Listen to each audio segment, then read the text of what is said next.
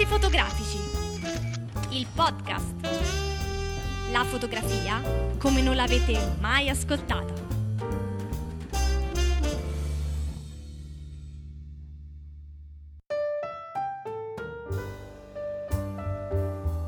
Benvenuti alla quinta puntata del podcast Discorsi fotografici, una puntata tutta nostra, vero Federico? Siamo sì, solo sì, io e te. Siamo solo io e te. Questa volta i nostri collaboratori sono ammalati e quindi abbiamo... O in vacanza. O in vacanza. Beati e quindi... loro. Sì, effettivamente. Bene, e che cosa abbiamo in questa puntata? Abbiamo un interessantissimo fotobar in cui si parlerà... In cui parleremo io e te. Sì, in cui parleremo dei vetrini, di quelle... delle... Eh, del, del non, non novità delle del, esatto, del C P plus. Eh, poi ci sarà l'intervista, bellissima intervista al fotografo veneziano Paolo Cantarella e, te... e infine, come avevamo promesso, eh, l'intervista bellissima ehm, che rispecchia in pieno il nostro spirito, sì. Lo spirito dei discorsi fotografici, a Michael Yamashita. Quindi non ci resta che iniziare.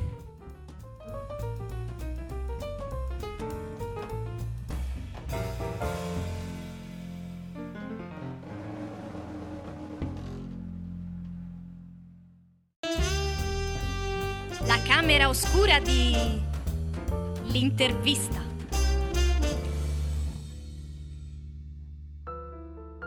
Discorsi fotografici oggi ha il piacere e l'onore di avere come ospite Paolo Cantarella, un fotografo veneziano che abbiamo avuto modo di conoscere tramite la grande rete, ma che ci ha subito appassionato con i suoi scatti e con le sue, i suoi consigli di post-produzione. Con un sito che devo dire che è davvero interessante, perché si vede che è fatto con passione. Ciao Paolo, come Ciao, va eh, oggi? Buongiorno a tutti, eh, t- va tutto bene. Fa freddo a Venezia? Per... Ah, sì, eh. Diciamo sì, sì, fa molto freddo qua e sembra sia prevista anche neve nei prossimi giorni, insomma, però... Insomma... Wow. Noi siamo a zero qui. Ah sì, addirittura? Noi siamo sì, a sì. zero. Dove siete? A Roma? Noi siamo vicino Roma. Vicino Roma, sì. A seicento metri di quota, quindi fa freschetto. Bene, allora iniziamo subito. Allora, Paolo Cantarella, sul tuo sito leggiamo: classico di istruzione, informatico di professione, viaggiatore per vocazione, fotografo per passione. Puoi parlarci un po' di queste tue quattro qualità? Ok, quando ho deciso di scrivere qualcosa insomma su di me sul mio sito, sul mio sito ho cercato di riassumere un po' in tutto in questi quattro punti che penso dicano qualcosa della mia personalità.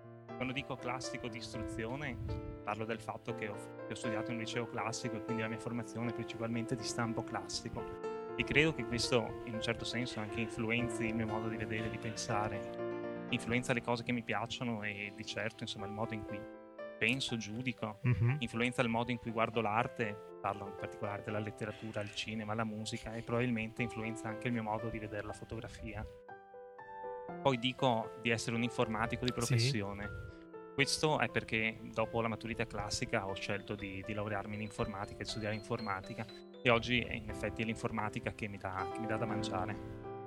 Può sembrare magari un po' strano perché magari uno che pensa che dopo il liceo classico sì, uno debba continuare con degli studi classici, in verità insomma è sempre stato un po' diviso tra l'amore per, i, mm-hmm. per gli studi classici e la mentalità un po' scientifica. In ogni caso, insomma, penso anche che questo, questi miei studi informatici mi abbiano aiutato nella, nella fotografia digitale, soprattutto nell'aspetto tecnico della fotografia digitale. Il discorso dei bit, i byte, l'istogramma, sì. il RAW, sì. le conversioni a matrice di Bayer, spazi colori, intenti di renderizzazione, sono tutti concetti che, voglio dire, non è che sono impossibili da capire anche per uno che non abbia una preparazione informatica, però probabilmente se uno ha... ha studiato un po' di informatica risultano meno, meno difficili, meno indigesti. Sì, infatti sei partito avvantaggiato, diciamo. Sì, sì, da questo punto di vista sì, sicuramente. Poi sottolineo il fatto, insomma, di essere viaggiatore per vocazione e esatto. quando lo dico, insomma, parlo anche de, insomma, dell'emozione che provo ogni volta che, che mi imbarco in una nuova avventura, che parto per una nuova destinazione. Io ho cominciato tardi a viaggiare, insomma, dopo, dopo l'università. E adesso insomma provo facile un po' per tutto il mondo, ma penso che ultimamente mi sono accorto insomma, che le cose che mi ispirano di più sono l'Africa, il Medio Oriente e l'Asia. Le grandi mm-hmm. città in generale mi emozionano di meno rispetto agli spazi naturali e ai piccoli villaggi.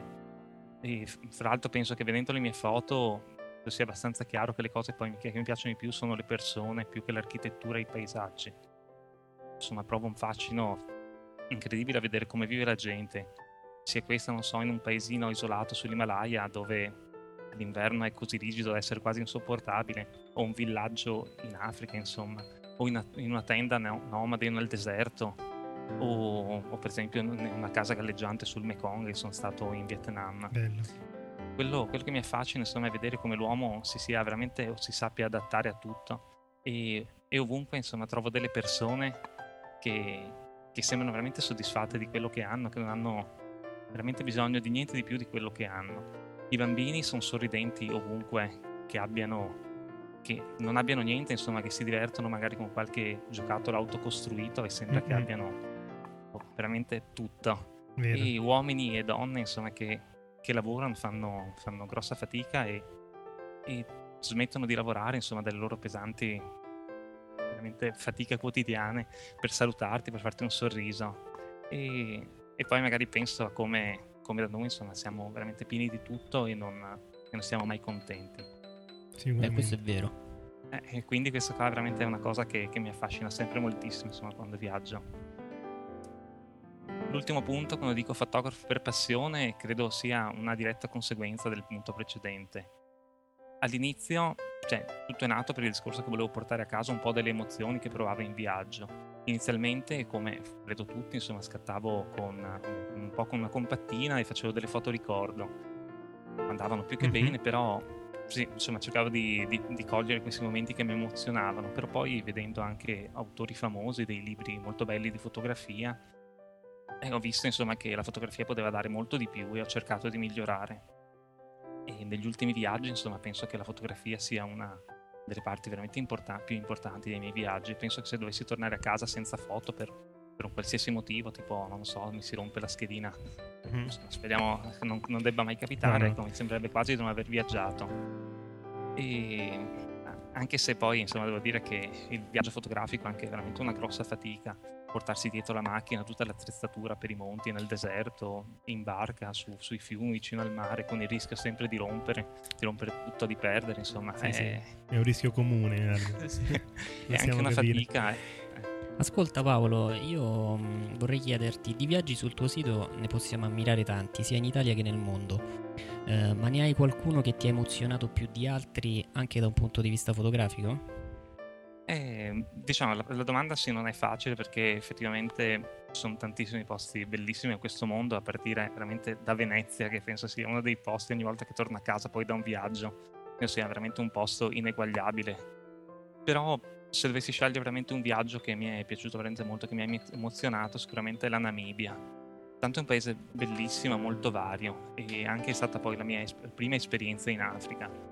Cioè, in verità prima ero stato anche in Egitto, ma mm-hmm. qua veramente parliamo di un'Africa veramente diversa, no? Sì. Perché da una parte l'Egitto, insomma, è Africa per modo di dire, insomma, più un paese islamico o vabbè, partic- particolarmente strano, ecco, l'Egitto. Mm-hmm. Mentre qua è proprio l'Africa di l'Africa che uno pensa quando pensa all'Africa, insomma, l'Africa degli animali, l'Africa della savana, gli spazi immensi, l'Africa anche dei contrasti, che c'è il deserto e c'è la natura rigogliosa. Sono le popolazioni indigene che uno si aspetta di vedere, in questo caso qua ci sono mm-hmm. gli Limba, che sono anche veramente delle persone bellissime, bellissime da fotografare. Ti dico, il viaggio è stato veramente molto bello, dormivamo in tenda, avevamo la cucina da campo e ogni giorno un Bene. paesaggio diverso ci, ci attendeva, insomma. Sì, anche da, dal punto di vista fotografico, mi chiedevi, è una terra che, insomma, regala emozioni continue, paesaggi mozzafiato, gli animali, la vita veramente che sembra che, che continui, che, che cresca negli ambienti tra i più ospitali, inospitali mm-hmm. al mondo, e, e anche dal punto di vista della luce è una luce molto bella, per cui anche gli scatti hanno sempre dei colori molto belli. Eh, hai sempre no, fotografato posso... oppure eh, magari hai lasciato, hai spento la macchina e ti sei goduto il paesaggio? Ma diciamo che, che purtroppo mi...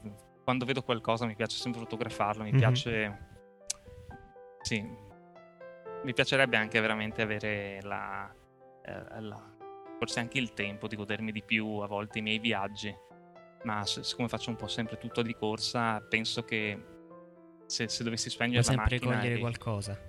Eh sì sì sì. sempre qualcosa da fotografare, cioè. E ti dico, anche le, le foto che ho fatto in Namibia mi hanno dato molta, molta soddisfazione anche successivamente, perché forse sono tra le foto che poi sono state più apprezzate tra le mie foto. Un ritratto che ho fatto a una ragazza Impa è stato molto lodato, una delle mie foto del, del deserto del Namib, delle dune mm-hmm. altissime del, del deserto del Namib, è stata anche pubblicata sul sito National Geographic. E un raccontino che avevo scritto e corredato anche da delle foto è stato pubblicato sul sito della Nikon Italia, per cui insomma bella soddisfazione. Beh, esatto. Un po' di soddisfazione, eh, sì, sì. sì. Allora ascolta, io mh, vorrei aggiungere una cosa, visto che in fondo tu cerchi sempre di cogliere l'attimo, quindi hai la macchina sempre accesa. Volevo sapere se per caso porti con te anche una compattina, magari tutti i giorni nel quotidiano. No. No, non porto via una compattina nel quotidiano, e fra l'altro fo- fotografo quasi sempre quando sono in viaggio e basta. Raramente fotografo quando sono a casa, anche se vivo in una delle città più belle del mondo, sì. Vedo che faccio poche fo- foto a Venezia e mm-hmm. mi sembra sempre, quando, quando viaggio, eh, che alla fine no, si conosce sempre un po' la sola superficie, no, di, un, di un paese, di un posto, e... e sembra di poterlo cogliere con la macchina fotografica. Invece quando cerco di fare delle foto a Venezia, che conosco molto di più, mi sembra sempre di non riuscire a dare tutto quello che Venezia è. Non lo so, mi sembrano sempre incomplete le mie mm-hmm. foto di Venezia, mentre magari sono più soddisfatto delle mie foto di un paese che magari conosco meno, sì. E quindi mi sembra che le mie foto possano dare di più di quel paese. Non so se mi sono spiegato. Sì, sì, sì, è una cosa che, che capita anche a me, veramente. Senti, ho visto dal momento che sul tuo sito è linkato Steve McCurry e Ansel Adams, quanto hanno influito questi grandi fotografi sul tuo stile? Inoltre, è pericoloso secondo te farsi influenzare dai grandi artisti per il nostro stile personale? Mm. Guardi, io ho linkato Steve McCurry e Ansel Adams, ma purtroppo non ho linkato il fotografo che fra l'altro mi piace di più in ah, assoluto bene. Tra quelli che conosco finora, mm-hmm. che è Sebastião Salgado. Salgado. E... Sì, diciamo che non l'ho linkato perché non, non ho mai trovato un suo sito. Ho un suo librone bellissimo sull'Africa mm-hmm. che è qualcosa di incredibile. Fra l'altro lui scatta queste foto dell'Africa in bianco e nero e sembra veramente un, quasi una contraddizione, perché l'Africa sembra eh, veramente il paese dei colori, sì, sì. Bellissima. E ti dico, eh, Steve McCurry e Ansel Adams chiaramente fanno delle foto bellissime, sì, sì. Ah, mi sembrano sempre delle foto che potrebbero essere dei poster, tanto sono perfette. Mm. Steve McCurry in particolare poi ha dei colori che veramente adoro, bellissimi. E sì, ogni sua foto insomma è un capolavoro, ma Salgado, non so, sembra veramente che abbia quasi una marcia in più, e voglio dire anche confrontandolo con questi due mostri sacri come Steve McCurry e Ansel Adams, magari può sembrare un po' quasi, quasi una bestemmia, no? Ma eh, quello che voglio dire è, e insomma posso anche dire è il mio gusto personale, mi sembra che che Salgado, boh, racconti la vita, veramente racconta qualcosa. Sì, è una foto che non è solo immagine, insomma.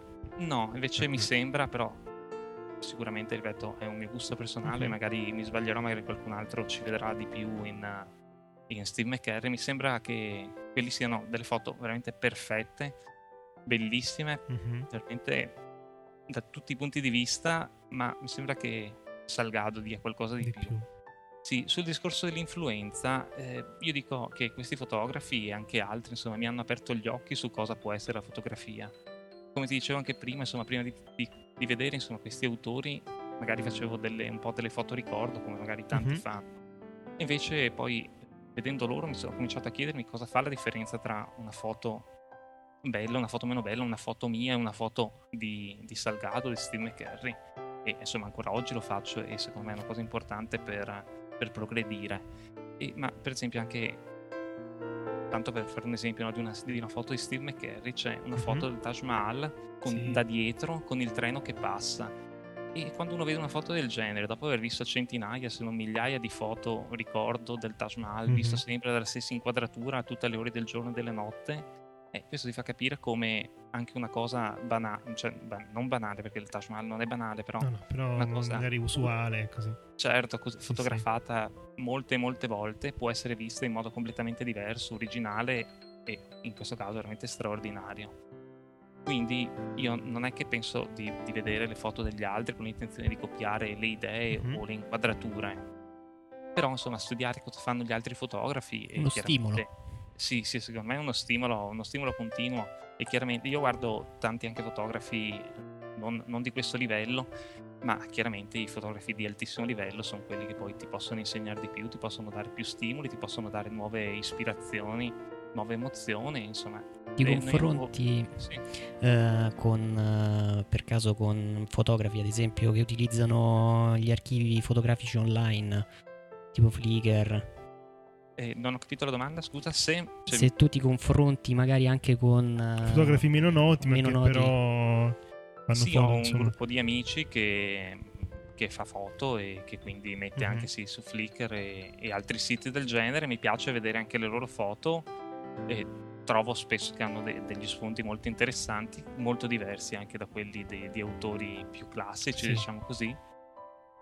Penso veramente si possa imparare da tutto, da tutto, da tutti. E non solo dal mondo fotografico, per esempio, mi piace molto anche il cinema e secondo me mm-hmm. vedendo le inquadrature del cinema si può imparare tantissimo. Sì, sì, certo. Vero. Ascolta Paolo, da un punto di vista eh, prettamente interiore, potendo dividere la singola fotografia in tre fasi temporali, attesa del momento, scatto e visione della foto al ritorno a casa, quale di questi tre momenti ti emoziona di più?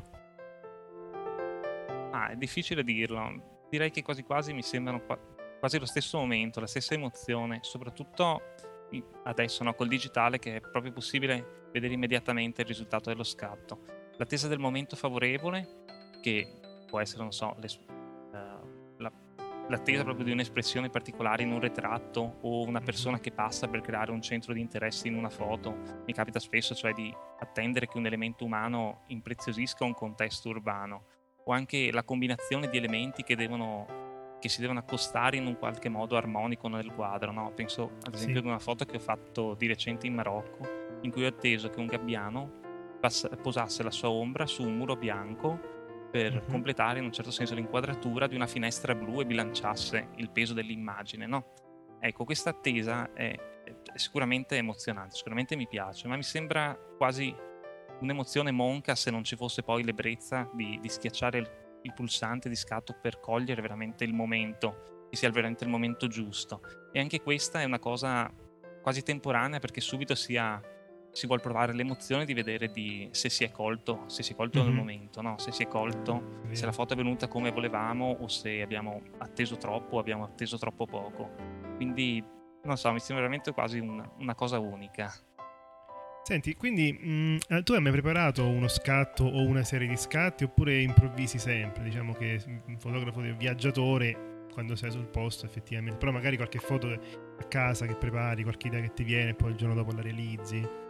Sì, infatti come ti dicevo anche prima, mm. alla fine la, la maggior parte delle foto che faccio, forse più del novanta per cento, mm-hmm. sono foto di viaggio, viaggio sì. e di solito improvviso. E diciamo che nei miei viaggi ogni giorno non so veramente cosa, cosa mi aspetterà il giorno dopo e co- come dovrò affrontare quello che vedrò. Mi piace, prima di partire, studiare il percorso, leggere le guide, vedere mm-hmm. anche delle foto dei posti che, che dovrò vedere. Ma non, ma non mi capita quasi mai, insomma, di immaginare come vorrò scattare e che tipo di foto vorrò fare. Okay. Probabilmente, anzi, prima, veramente prima di partire penso, foto, penso poco alle foto, alle foto che devo fare.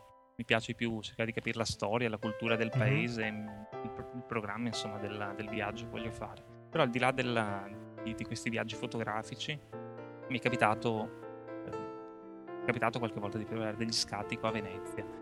Mm, non so se avete visto anche sul mio sito, però mm, mi è capitato di, di, fare, di, di cercare di fare una, una specie di raccontino fotografico, di raccontare la, vis- la vita lavorativa ed extra lavorativa di un signore che conosco qua a Venezia, che di professione fa l'artigiano e mm-hmm. nel tempo libero eh, voga, si diletta di voga alla veneta a un livello anche abbastanza buono. Siccome alla fine volevo disturbare meno possibile il suo lavoro e anche i suoi allenamenti, ho dovuto in un certo senso pensare in anticipo alle foto che volevo fare e in modo da, da, disturbarli, da disturbarli meno possibile. Sì, sì. Sì. E mi è capitato insomma di andare là in negozio prima, senza macchina una volta, insomma, per vedere, per studiare un po' la luce, vedere un po' che tipo di lavoro faceva, in modo da immaginare alcune alcune situazioni che volevo fotografare. E poi insomma poi quando sono andato a farle, fra l'altro, altre sono venute quasi in automatico poi successivamente. Per la parte relativa alla voga invece, che insomma quella sicuramente richiedeva tanto anche una barca d'appoggio che mi aiutasse, che seguisse la barca, eh, la barca di, della voga durante gli allenamenti. E anche qua, insomma, t- mi sono messo a pensare degli scatti prima a casa, perché avevo un po' paura che, non essendo poi la voga uno, uno sport spettacolare magari come il calcio, dove magari possono esserci tante situazioni interessanti, avevo paura che queste foto di voga poi risultassero veramente tutte uguali, e così avevo immaginato alcune foto anche da dentro la barca, e tanto per, per cambiare un po' l'inquadratura, o ad esempio un dettaglio della, del remo che, che spruzza dell'acqua, insomma sì. scattato mm-hmm. sì, eh, con un tempo molto veloce, in modo da, da, da congelare il momento, insomma. Um, allora Paolo, senti, hai iniziato con la fotografia analogica o direttamente con, qui, con quella digitale? E visto che praticamente fotografi eh, quando viaggi, che, attrezza, eh, che attrezzatura usi normalmente? Quanta, postu- eh, quanta post-produzione fai al ritorno? Mm-hmm. Beh, diciamo che io ho cominciato con la fotografia digitale, e devo dire che il digitale mi, mi ha aiutato veramente moltissimo, perché permette di sbagliare a costo zero e di imparare facilmente da, dai propri errori.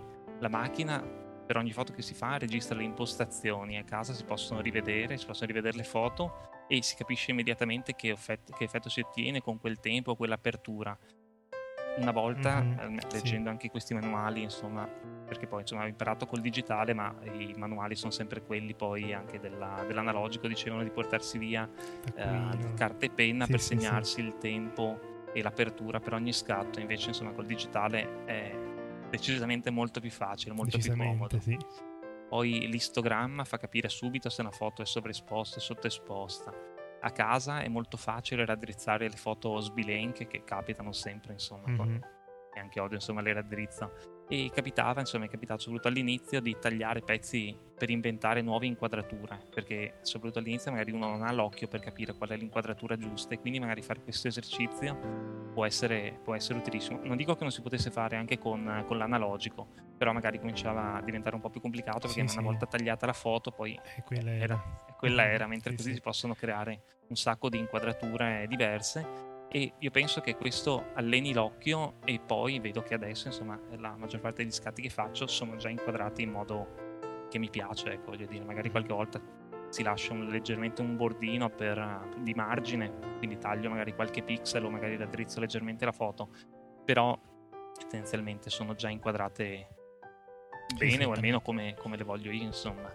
La, come attrezzatura che mi chiedevi, ora ho una, una D trecento con il sedici ottantacinque, che è un obiettivo che ha il pregio insomma di essere molto versatile, va da un grandangolo decente, un medio tele, l'ottantacinque, sì, sì. quindi insomma va più che bene, lo tengo quasi sempre, molto spesso su, insomma. Poi ho un tele che è un cinquantacinque duecento e un paio di obiettivi fissi, un trentacinque uno otto e un cinquantuno quattro, che uso soprattutto quando c'è meno luce o quando effettivamente mi serve una profondità di campo molto ridotta. Poi se mi chiedevi della post-produzione, sì, sì, esatto. sì io, io scatto in RAW, per cui la post-produzione è d'obbligo, e considero veramente una cosa bellissima della fotografia digitale. Anche leggendo questi manuali che parlavano della, della fotografia analogica, mm-hmm. e, insomma si, si vede che insomma, anche mi è capitato con, con delle macchine vecchie, insomma di, dei miei, quando portavi il negativo al fotografo, la qualità dello sviluppo e della stampa diventava, dipendeva sempre da lui, e sì, era sì, un po' certo. sempre un'incognita. Una volta, sì, tanti pensano che una volta il risultato fosse oggettivo, cioè quando... sì, sì, invece non è così.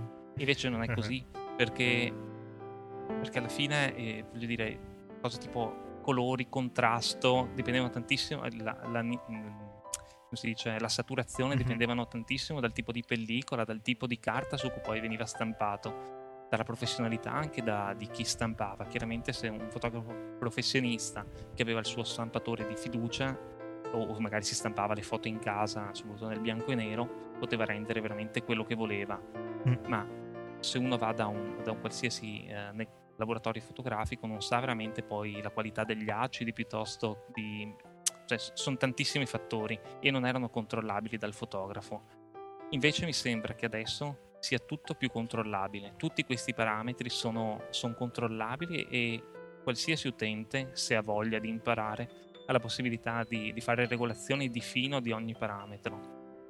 Per esempio, quando si scatta, se quando adesso si preme il pulsante dello scatto, la luce passa attraverso l'obiettivo e viene catturata dal sensore. Qua interviene la macchina fotografica che con il suo computer interno eh, imposta alcune cose, tra cui il bilanciamento del bianco, il contrasto, la saturazione, la nitidezza. Chiaramente, eh, cioè, voglio dire, queste qua sono fatte in automatico dalla macchina. Uno potrebbe anche intervenire su ciascuno di questi parametri prima di scattare, e sicuramente uno di questi, che è il bilanciamento del bianco, capita qualche volta di, di regolarlo, però io dubito che ci sia qualcuno che regola la, la saturazione e il contrasto a seconda del tipo del foto che sta facendo. Cioè, se io faccio un ritratto metto una, una certa saturazione, un certo contrasto, se io faccio un paesaggio faccio un'altra cosa. Io dubito che ci sia qualcuno veramente che fa questo. Mm-hmm. E allora io preferisco lasciare tutto in modo più neutro possibile e poi fare una regolazione di fino a seconda del tipo di foto che ho fatto. Veramente scatto per scatto decido io se, se, se è una foto che merita di avere più contrasto o meno contrasto, se è una foto in cui c'è sono tante zone in ombra, tante zone in luce, di luce, e quindi una foto ad alto contrasto, effettivamente mi fa comodo di aver tenuto un contrasto molto basso. Quindi sì, io trovo veramente una cosa utilissima. È anche, anche molto divertente. Personalmente per me è un momento che mi piace moltissimo, perché comunque sei tu da solo con le tue foto, no? È un po' come sì, era sì, la sì. camera oscura una volta, ora c'è solo un po' più di luce intorno a noi, però ecco, questa è l'emozione. Sono d'accordissimo e penso veramente sia la stessa soddisfazione di, di vedere nascere le cose sì. dalla camera oscura, anche se poi sì, io, sì. io fisicamente non l'ho mai fatto, quindi no, non posso veramente fare questo confronto preciso, però dà molta più soddisfazione di, di premere il pulsante e sperare che l'automatico della macchina mm-hmm. renda esattamente come voglio io. Io penso che sia molta più soddisfazione, molto più soddisfacente. Posso dire questa foto veramente l'ho, l'ho fatta. Vissuta, certo. Anche, sì, sì. sì. Bene, Paolo, noi abbiamo finito e il tempo è volato, abbiamo visto. Siamo a venticinque minuti ed è stata veramente un'intervista interessante, simpatica. Insomma, noi invitiamo tutti i nostri lettori a seguire anche sul nostro sito anche la trascrizione dell'intervista con tutti i link a, al lavoro di, di Paolo Cantarella. Grazie, grazie mille. Grazie, grazie Paolo. Ti auguriamo grazie una buona serata e ci sentiamo presto, ci vediamo anche sul sito, va bene? Va bene, grazie mille, grazie, buona serata ciao, a tutti gli ascoltatori. Ciao ciao. Ciao. Ciao. Fotobar. News e rumors fotografici.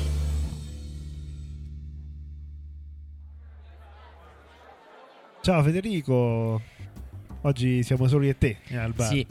Ciao a tutti, ciao Silvio. Oggi siamo rimasti in due. Bene, eh, guarda, parliamo subito dell'evento che c'è stato recentemente, le, di cui abbiamo già parlato nell'altro podcast, il C P plus, che è stato un evento tutto sommato un po' deludente, no? Beh, per chi aspettava le grandi uscite, sì. Sì, per esempio che cosa non è uscito? Ma sicuramente non è uscito eh, nessun annuncio che riguardasse la cinque D Mark tre, che pare ancora essere di immediata uscita, o comunque un annuncio che dovrebbe sì. essere dato tra mh, la primavera e al massimo la metà dell'anno, e poi niente sulla uno D S quattro. Ecco, infatti per quanto riguarda la Canon, anche la Nikon alla fine mh, ha messo un po' di compattine, quella che avevamo detto anche noi, però ecco, mh, gli altri anni è stato sicuramente più entusiasmante. È uscita la seicento D per la Canon, ecco un'altra, un'altra Canon, diciamo, che si va a posizionare in termini di sensore e altre caratteristiche accanto alla sessanta e accanto alla sette D. Ma secondo te, cioè, c'è tutta questa differenza per queste? Ma ascoltando la, l'intervista che ha rilasciato, adesso non mi ricordo chi, del, del marketing Canon mm-hmm. in Italia, l'ha presentata con una macchina entry level, eccetera eccetera. Secondo me ormai il marketing della Canon è assimilabile a quello della Apple. In che cioè, senso? Forniscono un prodotto base uh-huh. eh, con caratteristiche analoghe, poi aumentando il prezzo tu aumentano le caratteristiche, sì, ad esempio la velocità poco. Di scatto sì, tu sì. avrai forse molto probabilmente sulla seicento D sarà inferiore rispetto alla sessanta e rispetto alla sette. Il sistema di messa a fuoco sarà ovviamente differente. Sono piccole cose che piano piano messe insieme determinano il prezzo più alto della sette D e il prezzo più basso della seicento. Sì, in questo non so, da, da, da parte della Nikon forse c'è un atteggiamento un po' particolare, perché ad esempio prendiamo la D settemila che finalmente è, ha saputo che è arrivata anche in Italia, nel senso che da mo' che è arrivata, però le, le scorte erano finite subito e quindi molte persone che conosco l'hanno ottenuta in questi giorni. Eh, per esempio io, rispetto alla D trecento S eh, ha questo sensore di messa a fuoco che è migliore, allora effettivamente sembra di segmento inferiore, però poi mettono quel qualcosa in più. E la, per esempio la D settecento eh, adesso la, la stanno finendo di vendere perché fra poco dovrebbe uscire la nuova, però è diverso come approccio. Poi tra l'altro rispetto a diverso. Quando hai acquistato te la tua macchina, adesso la Nikon sembra elargire sì, più roba. Sì, sì, sì, ma anche prima che l'acquistassi e subito dopo che l'ho acquistata, purtroppo sono stato un po' sfortunato. Comunque no, ho, ho visto che comunque in questo C P plus eh, Sigma ha annunciato di voler eh, produrre obiettivi per eh, le, le fotocamere senza specchio, le mirrorless della Sony, quindi in un certo senso vuol dire che il mercato si sta aprendo veramente. Sony, vorrei ricordarti che lo scorso mese in Inghilterra ha venduto più di Nikon. Per cui... Beh sì, ma il fatto è che era inevitabile costruire delle lenti del genere, perché non essendoci più lo, lo specchio, in pratica c'è più spazio tra il sensore e l'attacco della lente, quindi c'è questo vuoto che deve essere compensato, e quindi credo per molto probabilmente una delle ragioni sia quelle, oltre al fatto che comunque... Sì, le prestazioni sono notevolmente sì, sì, sì, migliori. Anche, anche il fatto che il mercato di questo genere di fotocamere sta cominciando a tirare, sì, anche i produttori di terze Beh, parti. Diciamo che la Sony principalmente l'ha inserita, mi sembra, nel, nell'entry level. Sì. E quindi sì, sì. già questo è una mossa abbastanza intelligente. Certo. Perché ormai anche quello è un segmento che vende parecchio, insomma. Ma diciamo, cambiamo un attimo argomento, eh, seguendo un pochettino una mail che ci è arrivata, eh, parliamo di vetrini o focusing screen. Sì, il problema è nato per colpa tua quando ah. la scorso podcast hai parlato di terrorismo sui forum sì. relativo alle ottiche, e c'è tra le tante email che ci sono arrivate eh, ce n'è una interessante che è un'esperienza che ci racconta Giulio, mi sembra, in cui ha provato più ehm, obiettivi, eh, più tipologie di obiettivo. Era un Sigma, mi sembra un cinquanta millimetri sì, della Sigma F uno virgola quattro, in dove lo ha provato ha provato tre modelli di questo obiettivo su quattro ehm, no scusa ha provato quattro obiettivi identici su tre ehm, modelli eh, nuovi di Canon più uno usato sì, sì. su praticamente quattro, quattro corpi, corpi macchina eh, quattro corpi macchina che mi sembrano molto differenti, perché era la quattrocentocinquanta D, la quaranta, la sette e la cinque sì. e quindi sono già eh, differenti. Qual era il problema? Il problema è molto semplice, perché lui aveva eh, notato eh, grandissimo problema di back focus e front focus, e quindi non ha notato però questa cosa, cioè la prova empirica che lui ha fatto è che montando il cinquanta millimetri F quattro della Canon questa cosa non avveniva, e quindi lui imputava praticamente alla Sigma ehm, questo problema sì. e quindi diceva di fare dei controlli più accurati, perché comunque lui aveva fatto sì, questa prova. Un problema di controllo qualità. Ora il back focus e il front focus ovviamente è un problema relativo solo all'autofocus, cioè quindi al sistema digitale della messa a fuoco. Esatto, sì. E avviene soltanto per eh, obiettivi estremamente luminosi, quindi a partire già da F due in giù. Mm-hmm. E diciamo che su questo, per quanto riguarda la Canon, ehm, è esplicitamente scritto nel libretto di istruzioni. Evidentemente all'inizio magari uno non ci pensa quando certo. compra il corpo macchina così, oppure la prima volta compra una macchina entry level eccetera. Comunque in tutti i manuali Canon c'è proprio la distinzione di tre eh, vetrini di messa a fuoco. Sono quelli in cui voi vedete praticamente mh, gli array che si illuminano di rosso mm-hmm. quando premete il pulsante di scatto. Ecco, quei vetrini la Canon ne ha tre nel suo catalogo. Sono tre vetrini, il primo viene dato con l'acquisto della macchina, certo. il secondo è un po' più preciso, costano molto poco, stiamo intorno penso ai trentacinque euro, credo quaranta, eh, in America stanno sui ventinove dollari. Il terzo vetrino che, eh, attenzione, la cui sigla cambia, perché per esempio non sono tutti uguali. ovviamente il sensore sì, della cinque D avrà un vetrino più, più grande, grande rispetto certo. alla macchina croppata. Uh-huh. E c'è scritto proprio che serve per obiettivi molto luminosi, cioè a scendere da effe due virgola otto in giù, quindi eh, se vuoi usare un cinquanta millimetri effe quattro quel vetrino è obbligatorio. E il sistema, è scritto proprio nel manuale che il sistema di messa a fuoco non potrebbe, automatico non funziona praticamente al di sotto di effe due virgola otto, e quindi consiglia l'acquisto di questo vetrino. Questo vetrino ha un problema però, ha un inconveniente.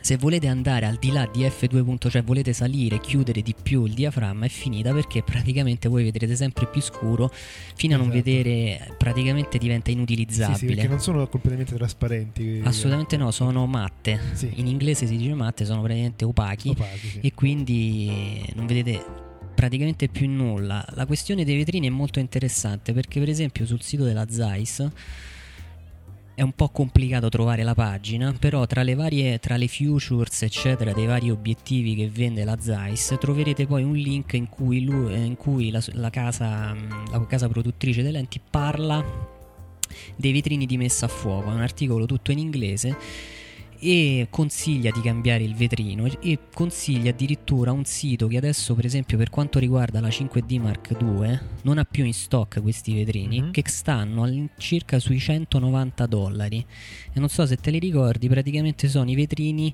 come quelli delle vecchie reflex, quindi con sì. il taglio orizzontale, ah, sì, sì, ah, e per cui tu riesci a vedere, regolando in manuale l'obiettivo, mm-hmm. a un certo punto la diagonale sì, sì, diventa sì. si allinea, ah, e tu stai sul piano, il piano è messo esatto. a fuoco.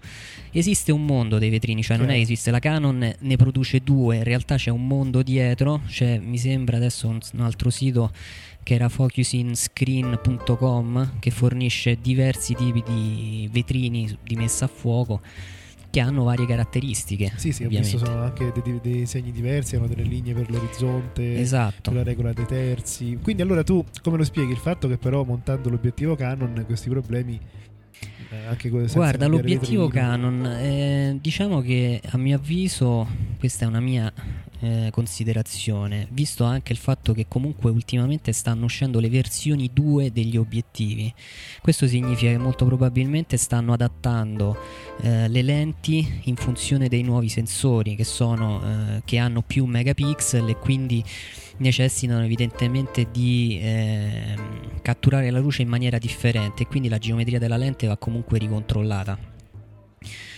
Penso questo, che la Canon ovviamente punta eh, molto probabilmente sull'utilizzo immediato, perché credo sia molto fastidioso trovare, mettere un obiettivo su un corpo macchina per poi vedere, eh, per scoprire che ha un problema di messa a fuoco quando tu vuoi fare uno sfocato. Il problema, perché poi è abbastanza noioso, perché se compri una macchina molto costosa, eh, forse già dalla sette D, tu puoi regolare il sì. back focus e il front focus dalla macchina. Ci sono proprio due opzioni, credo forse anche la tua macchina ce l'ha, la tua sì. Nikon, eh, ti permette di scegliere il, di fare le regolazioni in funzione dell'ottica che tu vai a montare, cioè la puoi fare sia generale oppure proprio lui sì, registra sì. l'obiettivo. Ed esiste tra l'altro venduto a un prezzo veramente eh, irrisorio, una ventina di euro, un piccolo un piccolo cartoncino che serve proprio per fare la regolazione della messa a fuoco de, per il front focus questo... e il back focus sì, sì. E quindi la Canon è ovvio, tu magari non guardi l'aberrazione cromatica, che io reputo fastidiosissima, mm-hmm. ad esempio, non controlla altre, eh, non prende in considerazione altre cose, però ti permette di scattare la fuoco con il soggetto messo a fuoco, sì, sì. Cosa, privilegia quello, la Sigma evidentemente privilegia la qualità dell'immagine. Sì, parlando appunto di qualità d'immagine vorrei approfittarne per passare eh, velocemente al prossimo argomento. Io volevo parlare un po' di foto acca di erre, però con questo discorso del, della messa a fuoco anche un attimino di nitidezza, che sembra essere un'altra delle cose che tutti stiamo cercando ultimamente, i, i forum sono pieni di, di gente che vuole la foto nitida. Eh, a questo proposito io vorrei dire eh, bisogna sempre chiedersi nitido per cosa? Per una stampa dieci quindici, per lo schermo, per eh, ad esempio un software Eh, un software della Nikon F X Pro che appunto eh, regola benissimo la, la sharpness, molto meglio di quanto facciano altri software, in realtà ha dei preset che ti dicono che, che cosa vuoi vedere, cioè che la foto sarà stampata e se sì quanto grande, e in base a quello si regola la nitidezza. Perché dico questo? Perché effettivamente eh, non esiste secondo me in questo campo una... Uh, una regola generica, insomma, generale o con qualsiasi idea. Beh, praticamente tieni presente che se prendi un qualsiasi libro di divulgazione, di elaborazione di uno scatto, ci riferiamo a scatto RAW principalmente, e, è ovvio che il processo è doppio. Esiste la eh, dematricizzazione dell'immagine, per cui il software, l'algoritmo che fa questo lavoro è determinante. Photoshop, ad esempio, Adobe ha introdotto in Camera RAW sei un nuovo algoritmo che è molto diverso dal precedente, che era uscito nel duemilatré. Esistono vari brand che fanno questo genere di lavoro, c'è Capture One, c'è Deep RAW, sì. ehm, c'è Bible, ce ne sono diversi, Aperture ovviamente, sì, sì. eccetera. E quindi ovviamente ogni software privilegia il motore, il fase, sì. la fase di acquisizione del dato. Ovviamente c'è anche un altro software che poco utilizzano, che sono quelli dei due del, di chi fornisce la macchina. Non so, Canon c'ha di photo, fo, Digital Photo Professional, la Nikon ha um, il Nikon adesso non mi viene in mente il, quello che viene dato con la macchina fotografica, Capture N X. Esatto. E in pratica tu in quel momento già incominci a dare una nitidezza di ingresso.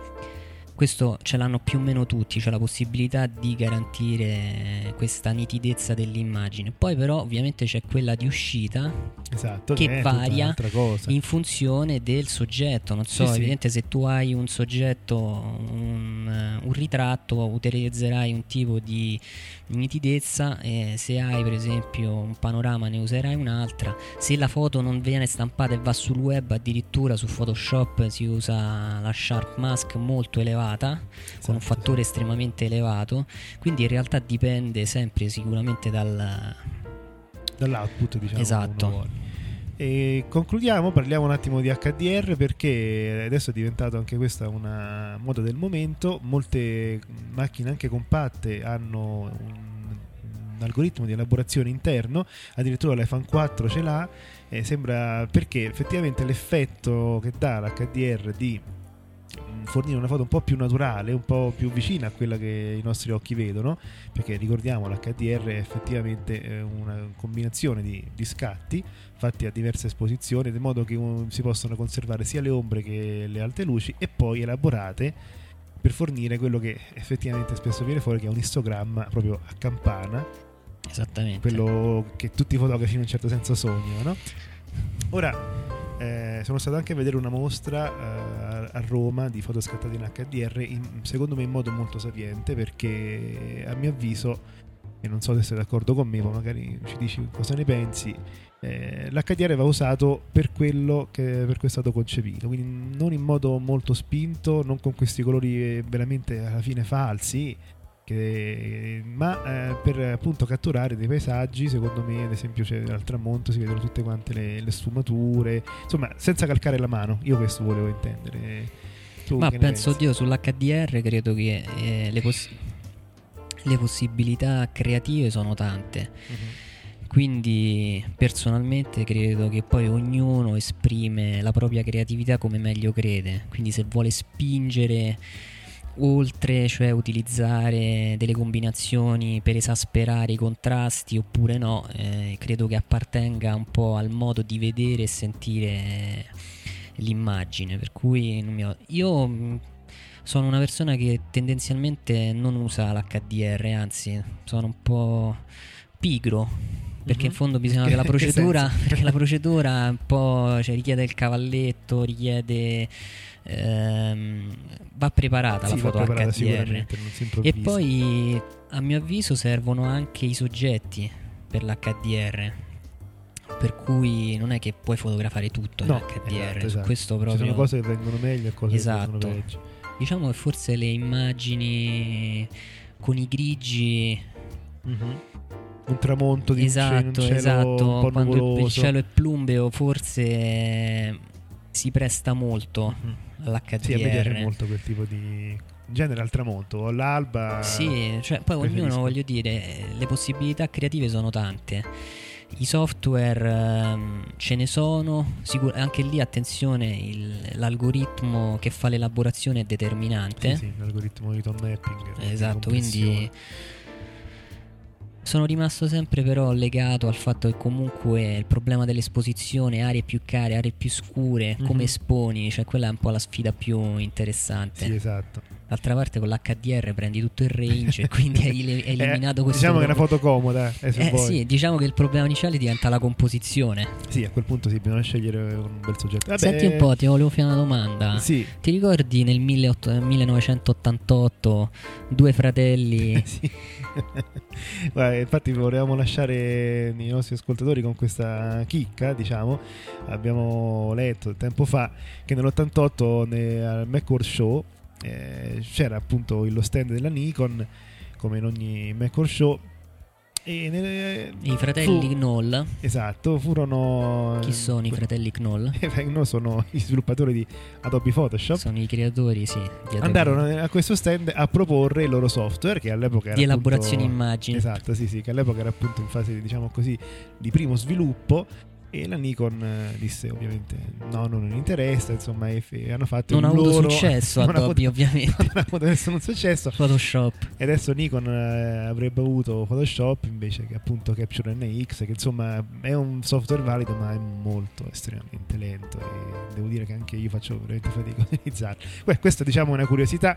Noi invitiamo tutti quanti a scriverci eh, su quello di cui abbiamo discusso, perché abbiamo notato che spesso le cose di cui parliamo nel fotobar poi sono oggetto di mail. Oh, la prossimo, al prossimo fotobar ci sarà una provocazione mm-hmm. sulle ottiche Canon, ve lo anticipo, e chi possiede eh, delle ottiche Zeiss e vuole inviarci la sua esperienza, ottiche Zeiss eh, montate su corpo Canon, sì. ehm, noi ne parleremo, lo prenderemo sicuramente in considerazione, perché ci sarà una piccola provocazione al prossimo fotobar proprio eh, sul confronto fra le due lenti.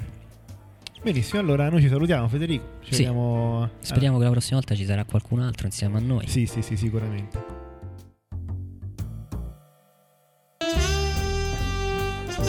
Senza frontiere. I grandi fotografi internazionali intervistati da Discorsi Fotografici. Allora Federico, come avevamo promesso nella scorsa puntata, eh, questa volta l'ospite internazionale di Discorsi Fotografici è Michael Yamashita, il grande fotografo nippo-americano eh, del National Geographic, che magari voi conoscerete per i lavori come Marco Polo, altre produzioni anche sul, sul magazine del National Geographic.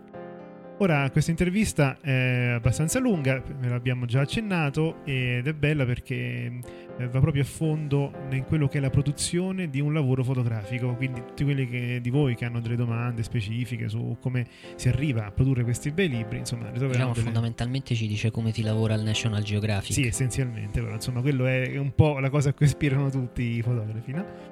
Per cui abbiamo fatto delle domande relative al suo lavoro nel National Geographic, ovviamente, e al suo lavoro più importante, che è quello di Marco Polo. Iniziamo a leggere domande e risposte. Io farò la parte di Discorsi Fotografici e Federico farà Michael Yamashita. Allora, Michael, tu sei uno dei più prolifici fotografi del National Geographic. Quante storie hai fatto? Eh, in effetti sto lavorando alla ventinovesima storia proprio ora. Lavoro con il National Geographic dal millenovecentosettantanove, quando feci la mia preistoria sul Giappone. Ho fatto numero- innumerevoli libri e altri progetti per il National Geographic, ma quello che conta eh, per la rivista, che è come il fiore all'occhiello, sono le storie. Io sono in un gruppo esclusivo ora, non posso dire che più di quattro di noi fanno parte del National Geographic da molti anni. Alcuni non sono più nello staff. Uh, Billy Allard e altri sono andati in pensione, per esempio. Mm, così è stato abbastanza importante il rapporto con il National per te, vero? Sì, lavorare con il National Geographic è sempre stato il massimo, almeno in questo paese, cioè gli Stati Uniti. Mm-hmm. Lasciamelo dire, è il miglior lavoro che puoi ottenere tra le riviste, perché sono sempre stati capaci di mettere un fotografo sul campo per lungo tempo finché non fosse completato il lavoro, qualunque fosse l'argomento. Questa è la ragione perché questi lavori sono così attraenti. Loro ti danno tempo e risorse per fare un buon servizio, ma principalmente ti danno più tempo di ogni altro e ti pagano. E non molte riviste lo fanno più ormai. Nessun'altra rivista lo fa più, solo il Geographic.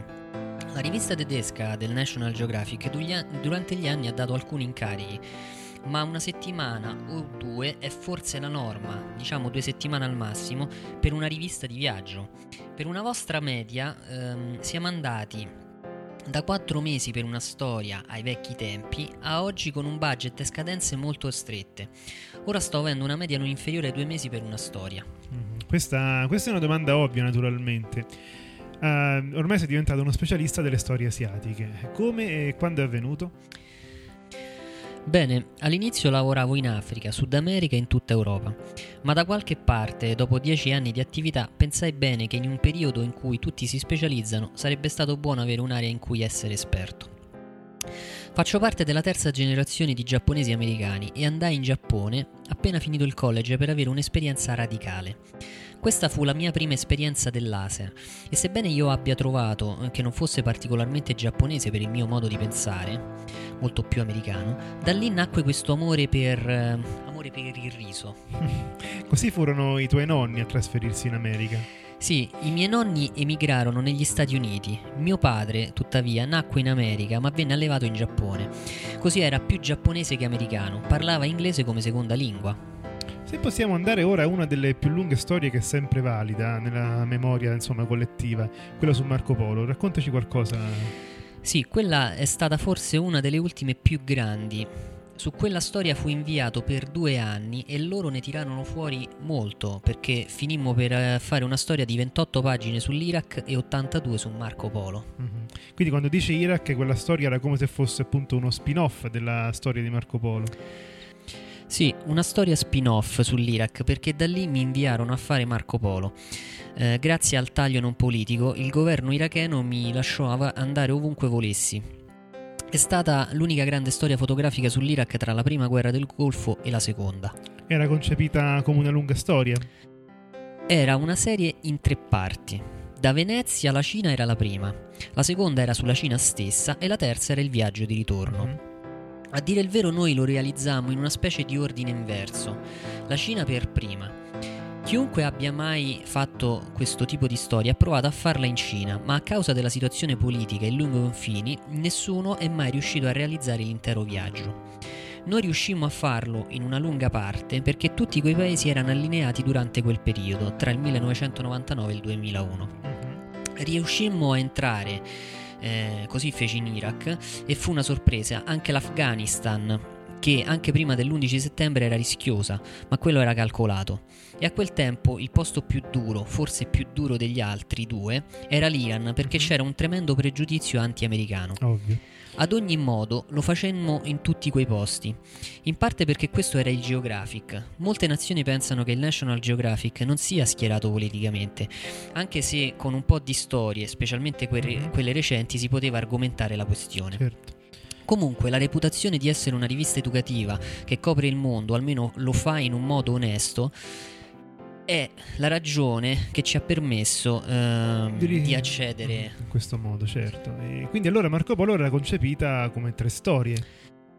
Allora, incominciamo con una mia idea, ispirata dal capo del dipartimento cinese alla British Library, Frances Wood, che ha scritto un libro intitolato Marco Polo è andato in Cina, uscito a metà degli anni novanta. Levsi quel libro e pensai: come possono le persone arrivare al punto di domandarsi se Marco Polo abbia realmente fatto il viaggio? Infatti andammo a conoscerla. Parlando della ricerca, noi partimmo ehm, da, per Londra per incontrare Frances e ascoltare le sue argomentazioni sul perché lei pensasse che Marco Polo non fosse andato in Cina. Sì. Così io proposi di usare il suo libro, quello di Marco Polo, il mm-hmm. milione, come una guida per vedere quanto fosse accurato. Nessuno lo aveva fatto prima, perché molti dei libri su Marco Polo sono stati scritti dalla scrivania di qualcuno, come alla British Library. Ad ogni modo, la premessa era andare a vedere se Marco Polo era realmente andato in Cina oppure no. Così ci rivolgemmo a tutti quei paesi lungo la rotta e entrammo in modi differenti, perché molti dei confini non si potevano attraversare. Infatti dalla Giordania si poteva andare in Iraq, ma da qui non era possibile entrare in Iran. Allora siamo andati a Istanbul e da lì per l'Iran. Dall'Iran non si poteva attraversare il confine per andare in Afghanistan. Così siamo andati a Mosca e da lì per il Kazakistan e poi in Tagikistan, dove ci aspettavano gli uomini di Mashhud. Lui era il capo dell'alleanza del nord, che in quel periodo stava combattendo i talebani. Aspettammo i suoi militari per farci portare in Tagikistan. Entrammo in Afghanistan su uno dei suoi elicotteri, mm. volando molto basso perché, si sa, i radar e i caccia pakistani stavano cercando di portarlo allo scoperto. Ecco perché ho fatto tutte quelle buone foto aeree. Mm-hmm. Questa non è una storia tipica, ma è il bello di lavorare per il National Geographic. Bene, questo ci conduce direttamente alla prossima domanda, cioè... Molto del tuo lavoro, più di molte altre persone che conosciamo che hanno scattato per il National Geographic, è su larga scala e con incarichi duri dal punto di vista organizzativo. È divertente come si arrivi a un particolare genere di scatto. Non penso che ognuno inizi come specialista in qualcosa. Quando ho incominciato come giovane fotografo, volevo solo vedere il mondo. Ma quando diventi più maturo, incominci a girare intorno a quelle storie, a quella parte di mondo in cui ci si sente più a proprio agio. E nel mio è sempre stata l'Asia, in parte essendo discendente degli, asia- degli asiatici. Diciamo che mi sento a mio agio e meglio quando lavoro lì. La rivista, diciamo, provvede egregiamente con fondi e supporti considerevoli per i fotografi. Ora, nel progettare una storia, quanto del lavoro viene diviso tra il tuo editore e te? Chi fa cosa? Prima di tutto, già sottoponendo una proposta come questa di cui abbiamo parlato, dovrei dire che il cinquanta per cento delle storie nasce dalle idee dei fotografi. Mm-hmm.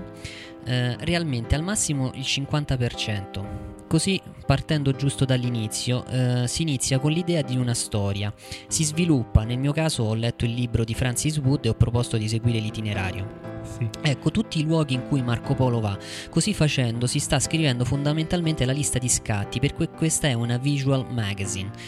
Tu devi dargli un'idea e loro devono essere in grado di immaginare cosa le fotografie andranno a mostrare. Mm-hmm. Sostanzialmente io faccio una lista di possibili fotografie e scrivo la mia proposta in modo tale che venga letta in maniera visiva e ognuno eh, può capire, vedere su cosa sarà la storia. Questo è il livello della proposta e una volta che questa è passata, allora parte la vera ricerca in cui si inizia dal punto di vista organizzativo, eh, organizzativo a prevedere come questo si possa realizzare, quanto costa e quanto tempo eh, si pensa possa prendere. Mm-hmm. Dal lato della rivista loro immaginano quante pagine pensano ehm, la storia valga, almeno dall'inizio, così che possano progettare di qui a due anni che storie avranno. Naturalmente nessuno avrebbe potuto predire che questa storia stava diventando più grande di quanto previsto, in parte perché, anche perché dopo che avevo finito le prime due sezioni, da Venezia alla Cina e poi la Cina, ci dicemmo: come possiamo lasciarlo in Cina? Certo. Si riferisce a Marco Polo. La, la gente ha provato a fare Venezia-Cina, hanno seguito probabilmente il suo itinerario in Cina, ma nessuno ha seguito la sua strada che dalla Cina riportava a Venezia, che è, san- che è essenzialmente la via marittima della seta. Originariamente l'idea era quella di farli in due sezioni, ma poi avevamo un buon set di fotografie e così abbiamo deciso di fare la via marittima della seta e farlo tornare indietro. Così questa era la seconda proposta, basata sul successo del materiale che avevi scattato. Esatto. Tra un viaggio e l'altro tornavamo indietro e mostravamo le fotografie agli editori. Ora ci sono controlli e bilanciamenti che non c'erano sul posto anni fa quando ho iniziato. Quando si finisce una storia si torna indietro e dici: ok, abbiamo le fotografie e gliele mostriamo. Mm-hmm. Non c'erano scadenze, non c'erano budget perfino. Ma poi negli anni ovviamente le cose sono cambiate. Ora abbiamo mostre a metà strada e dopo ogni viaggio eh, ci si siede con l'editor delle fotografie. Ehm, ancora c'è qualcosa di molto inusuale. So che nessun'altra rivista dà questo, um, dà questo e nessun altro cliente che lo fa. Il punto di vista del fotografo è così valutato che ti portano giù a Washington, mm-hmm. dove tu siedi per una settimana insieme al tuo editor scegliendo foto. Mettono tutto su un grande vassoio e si allestisce una specie di mostra. Hai avuto una lunga collaborazione con un particolare editor? Um, ti coinvolgono con persone che hanno un interesse per la tua storia o parte del mondo. Per esempio, Io ho lavorato abbastanza costantemente con Elizabeth Christ e, e con Susan Welkman. Ah sì, eh, pensando a Susan in particolare, qu- quante storie avete realizzato insieme? Credo di averne fatte circa la metà, sedici. Mm-hmm. Eh, ci capimmo subito, siamo una specie di innamorati. Altri fotografi lavorano con altri editor specializza- eh, specializzati in generi. Uno o due di loro si concentrano sulla storia, natu- eh, sulla storia naturale e la scienza. Così quelle persone saranno collegati eh, con i ragazzi del wildlife o dell'underwater. Certo. Eh, poiché è necessario trascorrere molto tempo insieme, sostanzialmente è una questione di comunicazione e si deve andare d'accordo. Mm-hmm. Verbalmente quanto dal punto, dal punto di vista visivo. Devi essere in grado di raccontare storie. Noi siamo dei raccontastorie. Eh, c'è una sorta di collaborazione simbiotica in cui dipendi da un tuo editor fotografico, dal momento che tu e lui eh, scegliete le foto. Ma questo è comunque solo il primo step dell'editing. Giusto. Abbiamo questo pacco di fotografie e raccontiamo la nostra storia all'altro gruppo di editors. Ci sono gli impaginatori, quelli del settore editoriale, gli scrittori dei testi, i capi, le persone che si occupano degli aspetti visivi. Tutti seduti in una stanza e il capo editor ha il bottone per cambiare le foto. Naturalmente, una volta erano diapositive, oggi è digitale, principalmente digitale. Ci sono an- alcuni che ancora scattano su pellicola, ma ad ogni modo, il punto è che il bottone non è nella tua mano. Si deve capire realmente la tua storia, le tue fotografie devono raccontare la storia. Loro vanno avanti e tu fornisci delle descrizioni e improvvisamente c'è già la fotografia successiva. Il capo editor potrebbe indugiare su quella eh, se gli piace, o potrebbe passare velocemente alla successiva se non gli piace. Naturalmente tu sei fiducioso perché hai impiegato tempo ed è tutto quello che è. Tu sai di avere una buona storia o no, altrimenti sei nei guai. Se non hai qualcosa di buono, allora stai perdendo tempo perché hai un pubblico abbastanza serio di persone che sta guardando le tue foto. Loro vedono parecchie fotografie. Come si può immaginare, il loro intero lavoro è questo. Certo. Gli editor vanno da una mostra all'altra sostanzialmente. Curiosità, eh, il National Geographic ti fornisce anche l'attrezzatura oppure eh, appunto la devi portare da solo, puoi fare delle richieste particolari alla rivista, come funziona? Allora, il National Gra- Geographic ha un magazzino ed è possibile che tu uh, debba andare lì a prendere quello di cui hai bisogno. Normalmente loro si aspettano che i fotografi abbiano una certa quantità di materiale con sé, diciamo dal sedici millimetri al trecento millimetri, ma qualsiasi cosa dopo di questo, come ad esempio un quattrocento millimetri o superiore, mm-hmm. o un'attrezzatura speciale di luci, o un kayak, o qualsiasi altra cosa, ci pensano loro.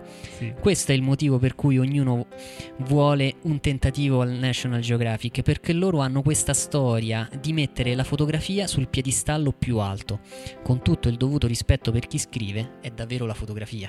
Certo, parlando invece di tempo, quanto tempo stimi per realizzare una storia? Bene, una volta avevi semplicemente più tempo. Su una di queste storie a lunga distanza che coprono una quantità di chilometri, se posso ottenere, diciamo, due notti in un posto prima di muovermi, penso che sia il massimo. Prima noi mettevamo in preventivo i nostri rullini e ogni altra cosa con il numero dei giorni. dieci rullini al giorno sarebbero stati una tipica media.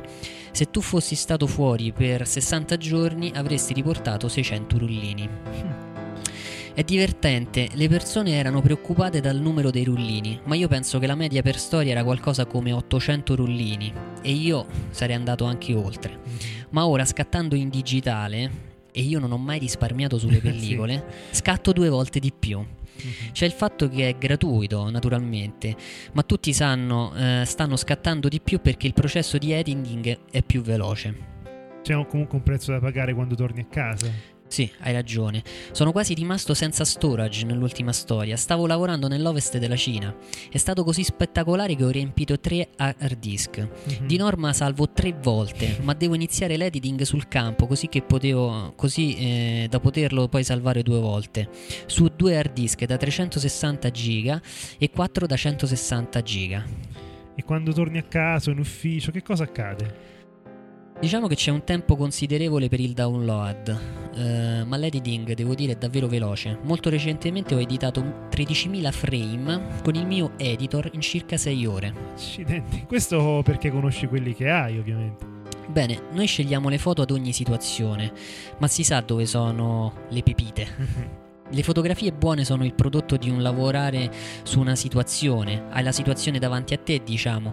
Tu sei là per un'ora mentre sta accadendo qualcosa. Io, per esempio, sto scattando al di fuori della situazione, ma nell'occhio della mia mente sto già prendendo le decisioni circa dove focalizzare la mia attenzione e giocando con la luce magari o muovendomi in varie direzioni, ma io ho ancora un'immagine nella mente di quello che voglio. Questo comporta ovviamente una serie di tentativi.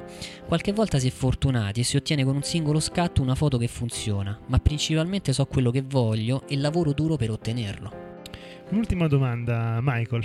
Ti sarà capitato di fotografare luoghi o situazioni molto famose e quindi con una grande presenza di foto già fatte da altri. Come sei riuscito a rendere il tuo scatto differente da quelli della massa? Prendiamo ad esempio Venezia, per la storia di Marco Polo. Ora, Venezia è stata fotografata un miliardo di volte prima di me da un miliardo di turisti. E dato che è così ben conosciuta, che, che ogni angolo è così ben conosciuto, la più grande sfida in un posto come questo è di ottenere diverse fotografie che abbiano quel tipo di impatto ehm, durante l'osservazione che ti trattiene sullo scatto. Sì. Pensiamo ad esempio alle pagine doppie della rivista del National Geographic. Quelle sono fatte apposta per fermare le persone dal continuare a girare pagina. Mm-hmm. Così sono eh, a Venezia e analizzo da questo punto uh, la città per sc- fotografarla. Ora, ci sono due colonne su Piazza San Marco che sono tra le poche cose rimaste del periodo in cui Marco Polo lasciò la città. Queste furono costruite nel decimo secolo. Lui è partito nel tredicesimo secolo, quindi si sa che è qualcosa che lui avrà certamente visto. Ovviamente devo scattare una buona fotografia di queste due colonne. Ora casualmente sento dire che una grande nave da crociera arriverà il sei settembre. Mm-hmm. Sapendo ciò, io ero lì quel giorno per ta- fotografare quella nave mentre attraversava il Canal Grande, in modo tale da inserirla eh, come sfondo tra le due colonne e avere una foto molto spettacolare. C'è quindi voluto questo tipo eh, di ragionamento e di pianificazione per, fe- per far sì che ciò accadesse. Non che io sia andata a Venezia con questo specifico, o specifico obiettivo, ma ho organizzato il mio viaggio per essere comunque presente anche in quell'occasione. Penso che questo sia un buon esempio del tipo di approccio al National Geographic per raccontare storie come questa.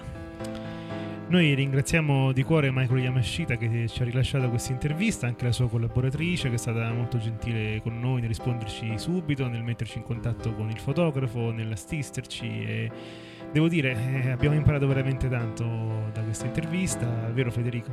Sì, direi soprattutto il fatto che in fondo al di là delle foto c'è una storia, come ad esempio il viaggio in Tagikistan, sì, in che è molto interessante in elicottero. Tra l'altro nel libro quelle foto sono davvero molto belle. Mm-hmm.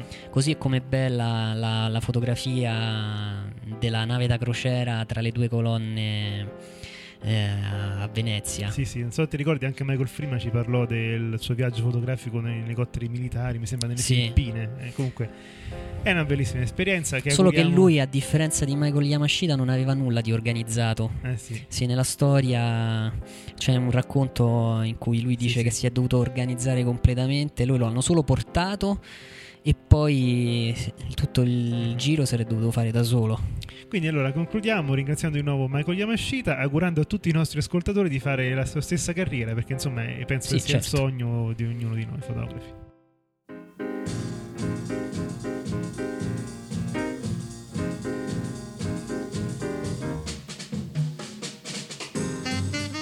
E anche oggi siamo arrivati alla fine del podcast.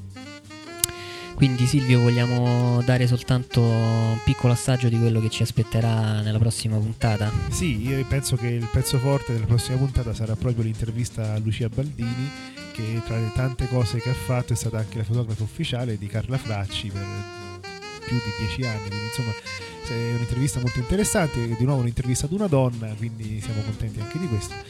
E allora ricordo a tutti i nostri ascoltatori di iscriverci a info chiocciola discorsi fotografici punto it o podcast chiocciola discorsi fotografici punto it, presentandoci le vostre domande, le vostre richieste e perché no anche le vostre esperienze. Esatto, soprattutto visto che comunque abbiamo detto nel fotobar eh, parleremo di questa provocazione, di questa competizione mm. tra le due tra le ottiche Canon e, e, e, Zeiss. e Zeiss.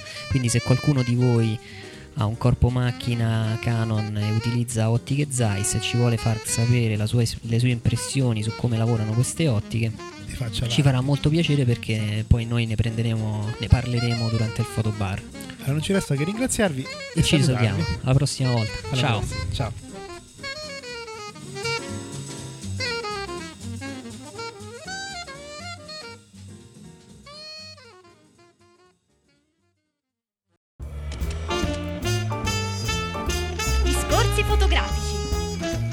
Podcast. La fotografia come non l'avete mai ascoltata.